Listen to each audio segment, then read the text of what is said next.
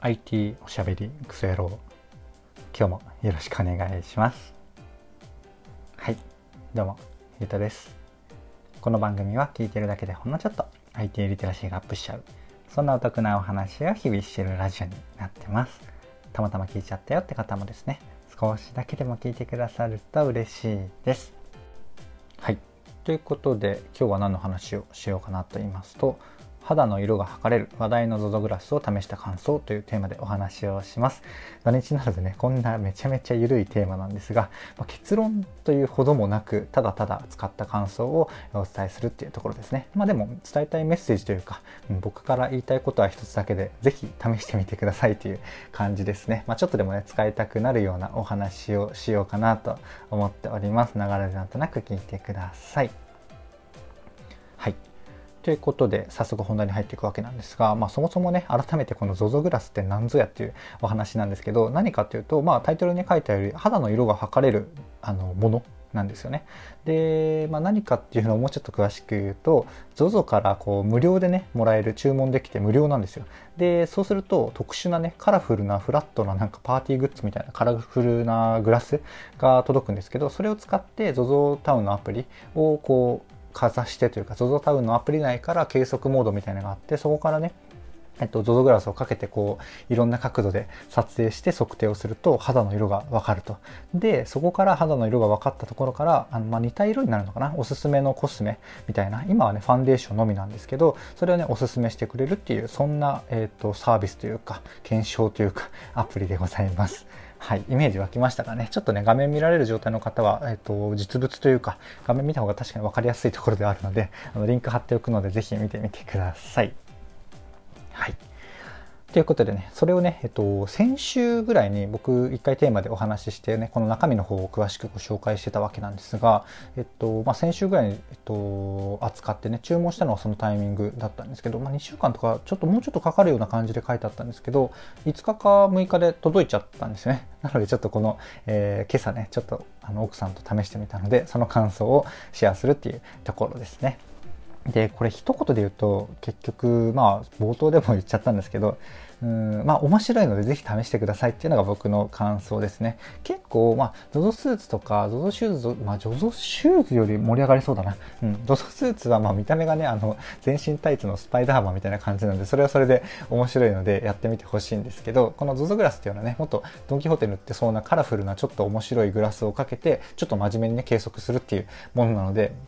うん、さっき冒頭でねあの話したようなおすすめのコスメとかファンデーションのおすすめの質とかとりあえず置いといて、その検索する体験自体がね結構面白いので、夫婦とかカップルとかね友達とやってみていただくと、まあ、それ自体も楽しいし話のネタにもなるので結構いいのかなと思ったりします。無料なんでね、あの計測までは無料です。おすすめされたファンデーションが買ったらそれは有料ですけどね、そこまでは無料で楽しめるので、ぜひやってみていただきたいなという感じでございます。はい。で、まあ結局ね、使ってみた感想までまだたどり着いてないんですけど、ここからね、感想をつらつらと話させていただきます。はい。で、どんな感じかっていうのを特にね、これ何個ありますとか、えー、一つ目ですとか言わずにね、本当友達に話すような感じで、だらだらとここから話していくので、まあ決して本当にスマホのまで固まらないようにね、何かしながら聞いていただきたいんですが、まず前提として、僕男性なんですけど、これリコメンドされるのファンデーションなんですよね。なので、まあ、今のところ、まあ男性コスメは流行ってはいますけど、僕は特にファンデーションとかつけないので、えー、あんまりターゲットではないのが、まあ、あるのかなと思うんですが、まあ、男性だとちょっとね、うん、この準備、撮影する、測定する準備が若干手間かもしれないなっていうのは一つ思いましたね。なんでかっていうと、この計測するときに、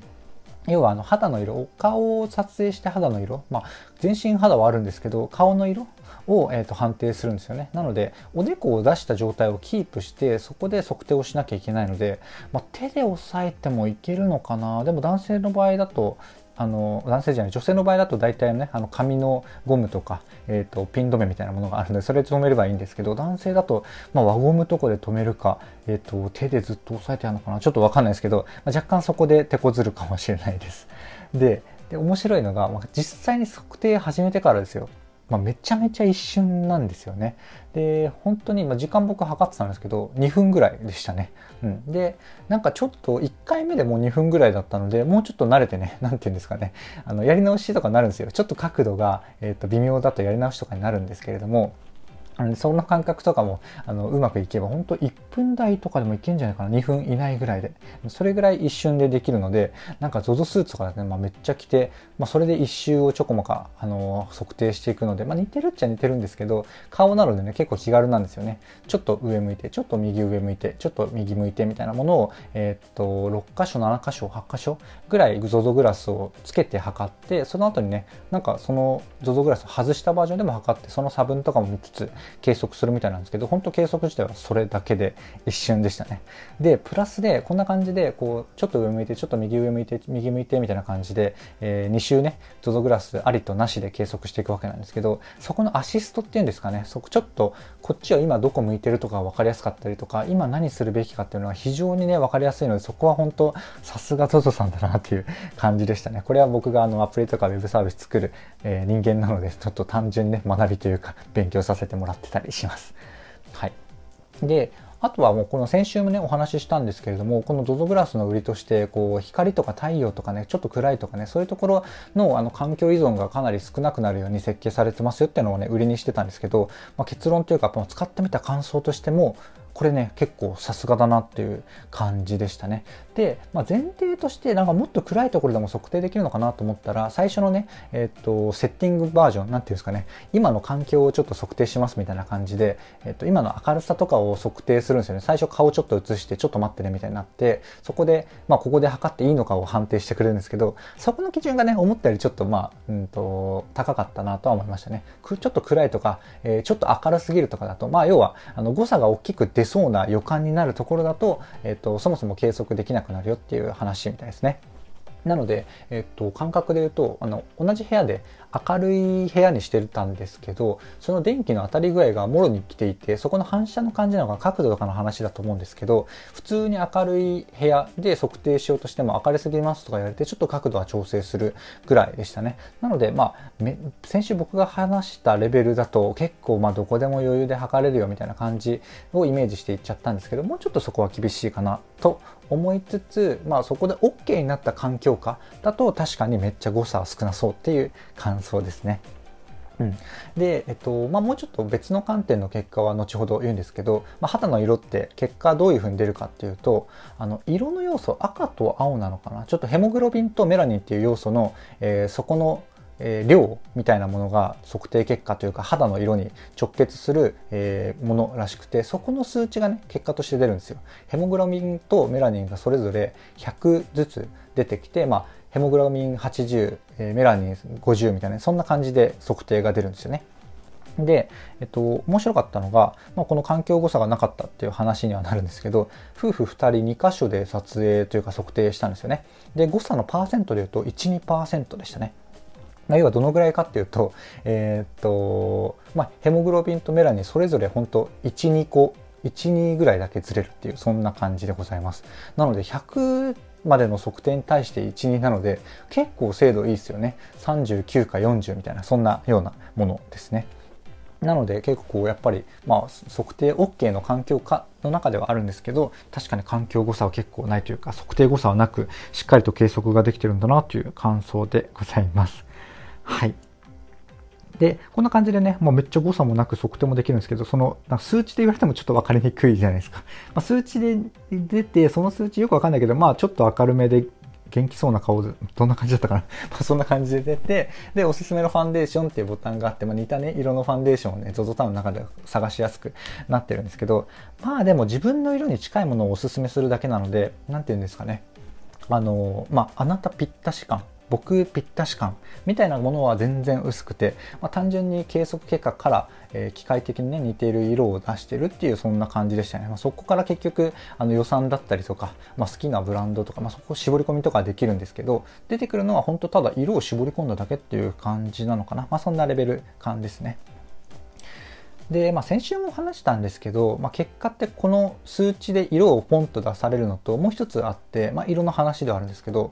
パーソナルカラーっていうのを出してくれるんですよね。でパーソナルカラーっていう説明をするとねまた長くなっちゃうし、僕が別に得意な領域じゃないのでサクッといくんですが、なんかねえっとベースの色がに種類出てて、それをかけるまたよん種類で分けるんですよね。春夏秋冬みたいな。でイエローベースとブルーベースのがあって、それぞれ春夏秋冬ってあるので、えっとまあ要ははち種類に色が分かれるっていう感じですね。あの傾向なんですかね。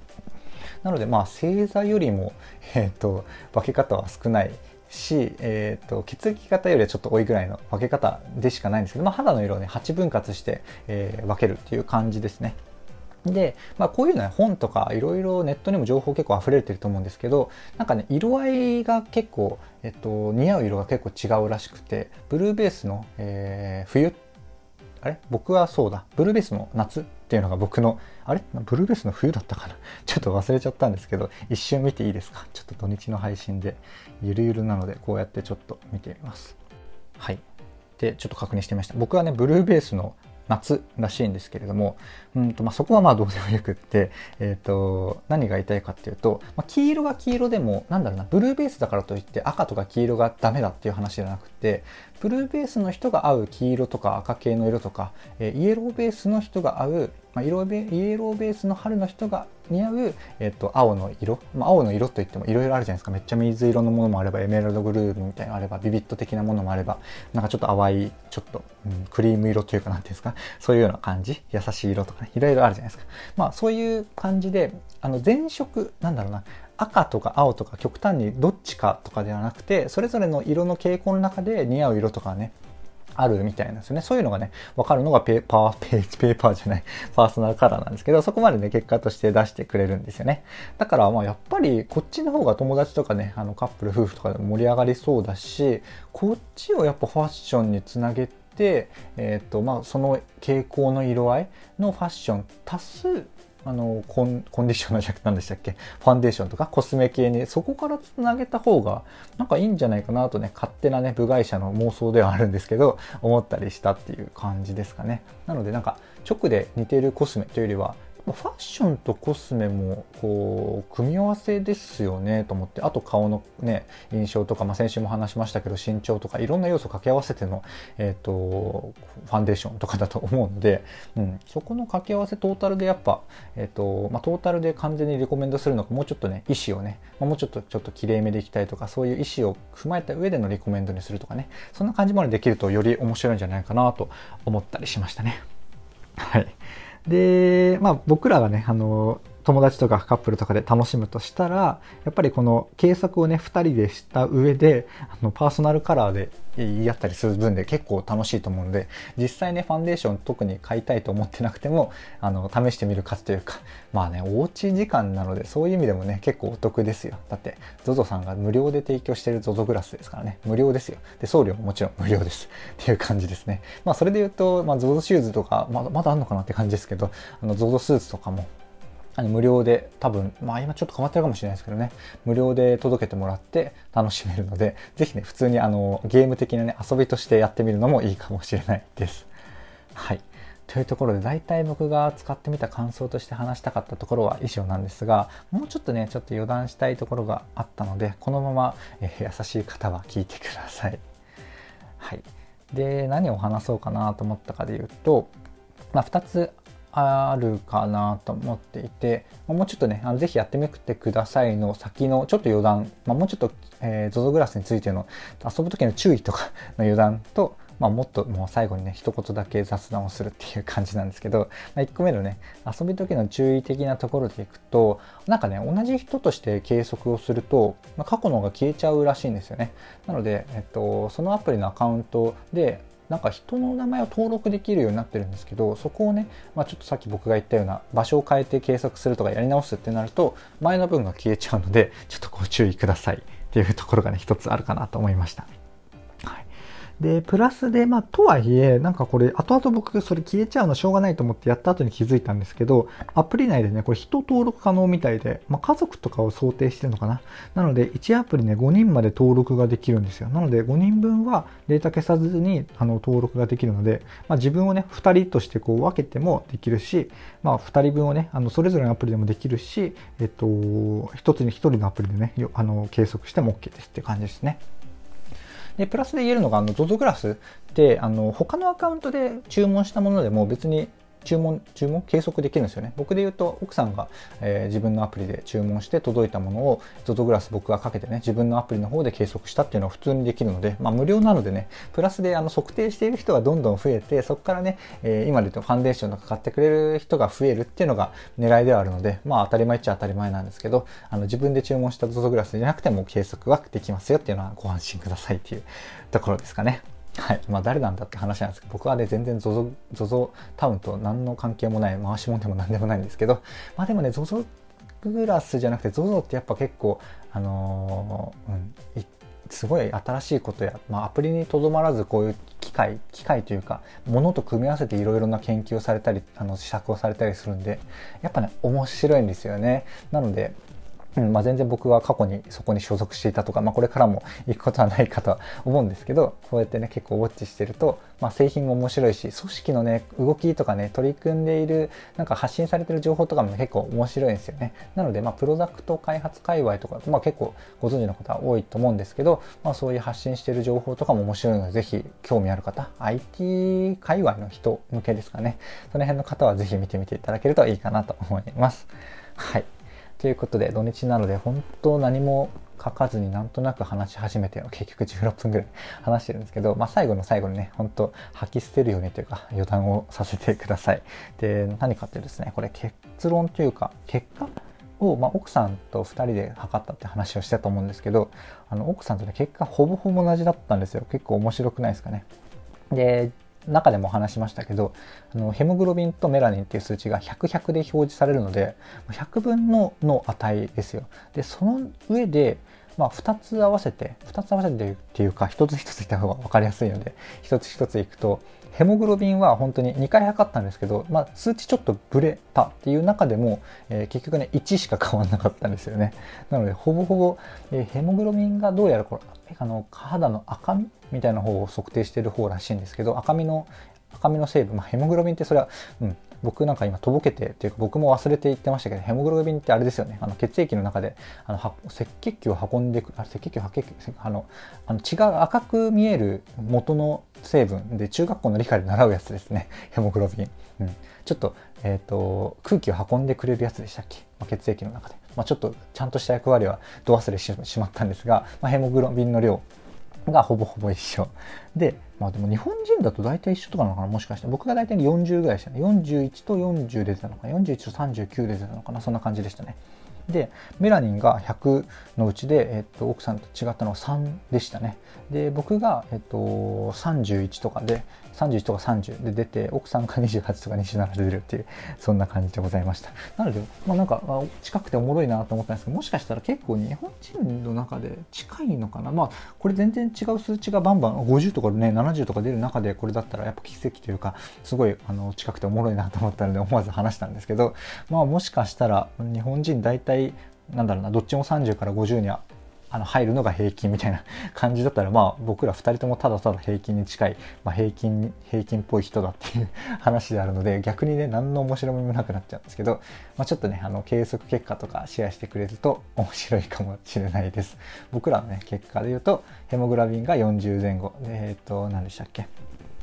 メラニンがさんじゅう前後っていう感じですね。で、あ、でも、まあ、日本人の平均、そういえば言ってましたね。平均とヘモグロビンがだいたい平均で、メラニンがちょっと少ないみたいな感じでしたね。メラニンの方がどっち、黒、えっと、赤さがヘモグロビンだとしたら赤、青、青さなのかな、ちょっとわかんないですけど、えー、メラニンの方はちょっと薄めみたいな感じでしたね。で言うとちょっと平均の平均よりずれてるはずではあるので、まあでもほぼほぼ平均でそのずれ方が似てるっていうだけか。まあそんな面白くなかったかな。失礼しました。ということで、えー、そろそろ終わりにさせていただこうかなと思います。はい。こんな感じでね、僕の配信では Web とかアプリとかテクノロジー的なテーマを題材にしつつですね、どちらかというとセットでお話しする僕の感想とか、周辺の知識とか、えー、と妄想の話、そちらがメインの番組となっております。ちょっとでもね、良かったかなとか、役に立つなと思ってくださった方がいらっしゃいましたら、いいねとか、フォローとか、コメントやレターをいただけると嬉しいです。はい。ということで、今回の配信は以上なんですが、ぜひね、あの ゾゾ グラス無料なので試してみていただけると嬉しいです。はい。ということで、今回の配信は以上とさせていただきます。最後までお聴きいただきありがとうございました。ではまた。